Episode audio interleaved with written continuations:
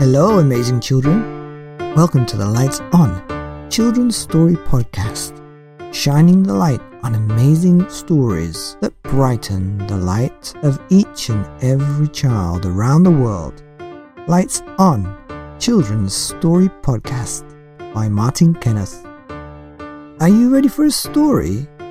Good, because you're in for a treat today. I'll say we have Chapter 7 of Roald Dahl's Charlie and the Chocolate Factory, and tonight's chapter is called Charlie's Birthday. "Happy birthday!" cried all four grandparents as Charlie came into their room early the next morning. Charlie smiled nervously and sat down on the edge of the bed. He was holding his present, his only present, very carefully in his two hands. Wonka's Whipple-Scrumptious Fudgemallow Delight, it said on the wrapper. The four old people, two at either end of the bed, propped themselves up on their pillows and stared with anxious eyes at the bar of chocolate in Charlie's hands. Mr. and Mrs. Bucket came in and stood at the foot of the bed, watching Charlie. The room became silent. Everybody was waiting now for Charlie to start opening his present. Charlie looked down at the bar of chocolate. He ran his fingers slowly back and forth along the length of it, stroking it lovingly, and the shiny paper wrapper made little sharp crackly noises in the quiet room. Then Mrs. Bucket said gently, "You mustn't be too disappointed, my darling, if you don't find what you're looking for underneath the wrappers. You really can't expect to be as lucky as all that." "She's quite right," Mr. Bucket said.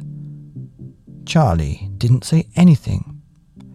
"After all," Grandma Josephine said, "in the whole wide world, there are only 3 tickets left to be found. The thing to remember," Grandma Georgina said, "is that whatever happens, you'll still have the bar of chocolate. Wonka's Whipple-Scrumptious Fudgemallow Delight!" cried Grandpa George. "It's the best of them all. You'll just love it." "Yes," Charlie whispered. "I know." "Just forget all about those golden tickets and enjoy your chocolate," Grandpa Joe said. "Why don't you do that?" They all knew it was ridiculous to expect this one poor little bar of chocolate to have a magic ticket inside it, and they were trying as gently and as kindly as they could to prepare Charlie for the disappointment.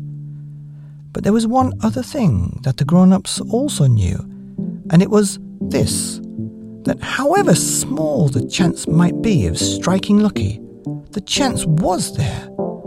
The chance had to be there. This particular bar of chocolate had as much chance as any other of having a golden ticket.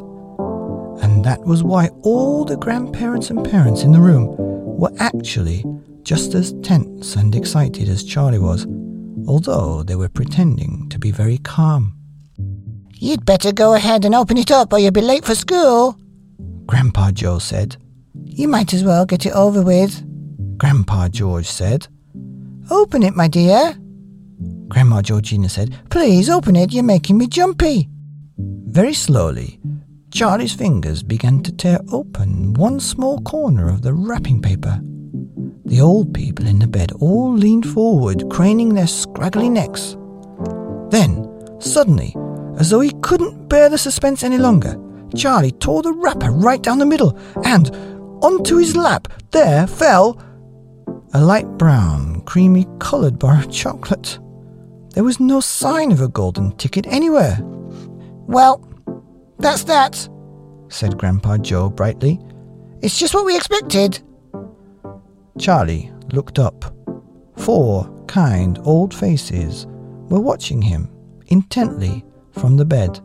He smiled at them, a small, sad smile, and then he shrugged his shoulders and picked up the chocolate bar and held it out to his mother and said, "Here, Mother, have a bit. We'll share it. I want everybody to taste it." "Certainly not," his mother said. And all the others cried, "No, no, we wouldn't dream of it. It's all yours." "Please," begged Charlie, turning round and offering it to Grandpa Joe, but neither he nor anyone else would even take a tiny bit. "It's time to go to school now, my darling," Mrs. Bucket said, putting an arm around Charlie's skinny shoulders. "Come on, or you'll be late." The end of Chapter 7 of Charlie and the Chocolate Factory by Roald Dahl, Charlie's Birthday. Here on the Lights On podcast. Children's stories for each and every amazing child around the world. See you next time.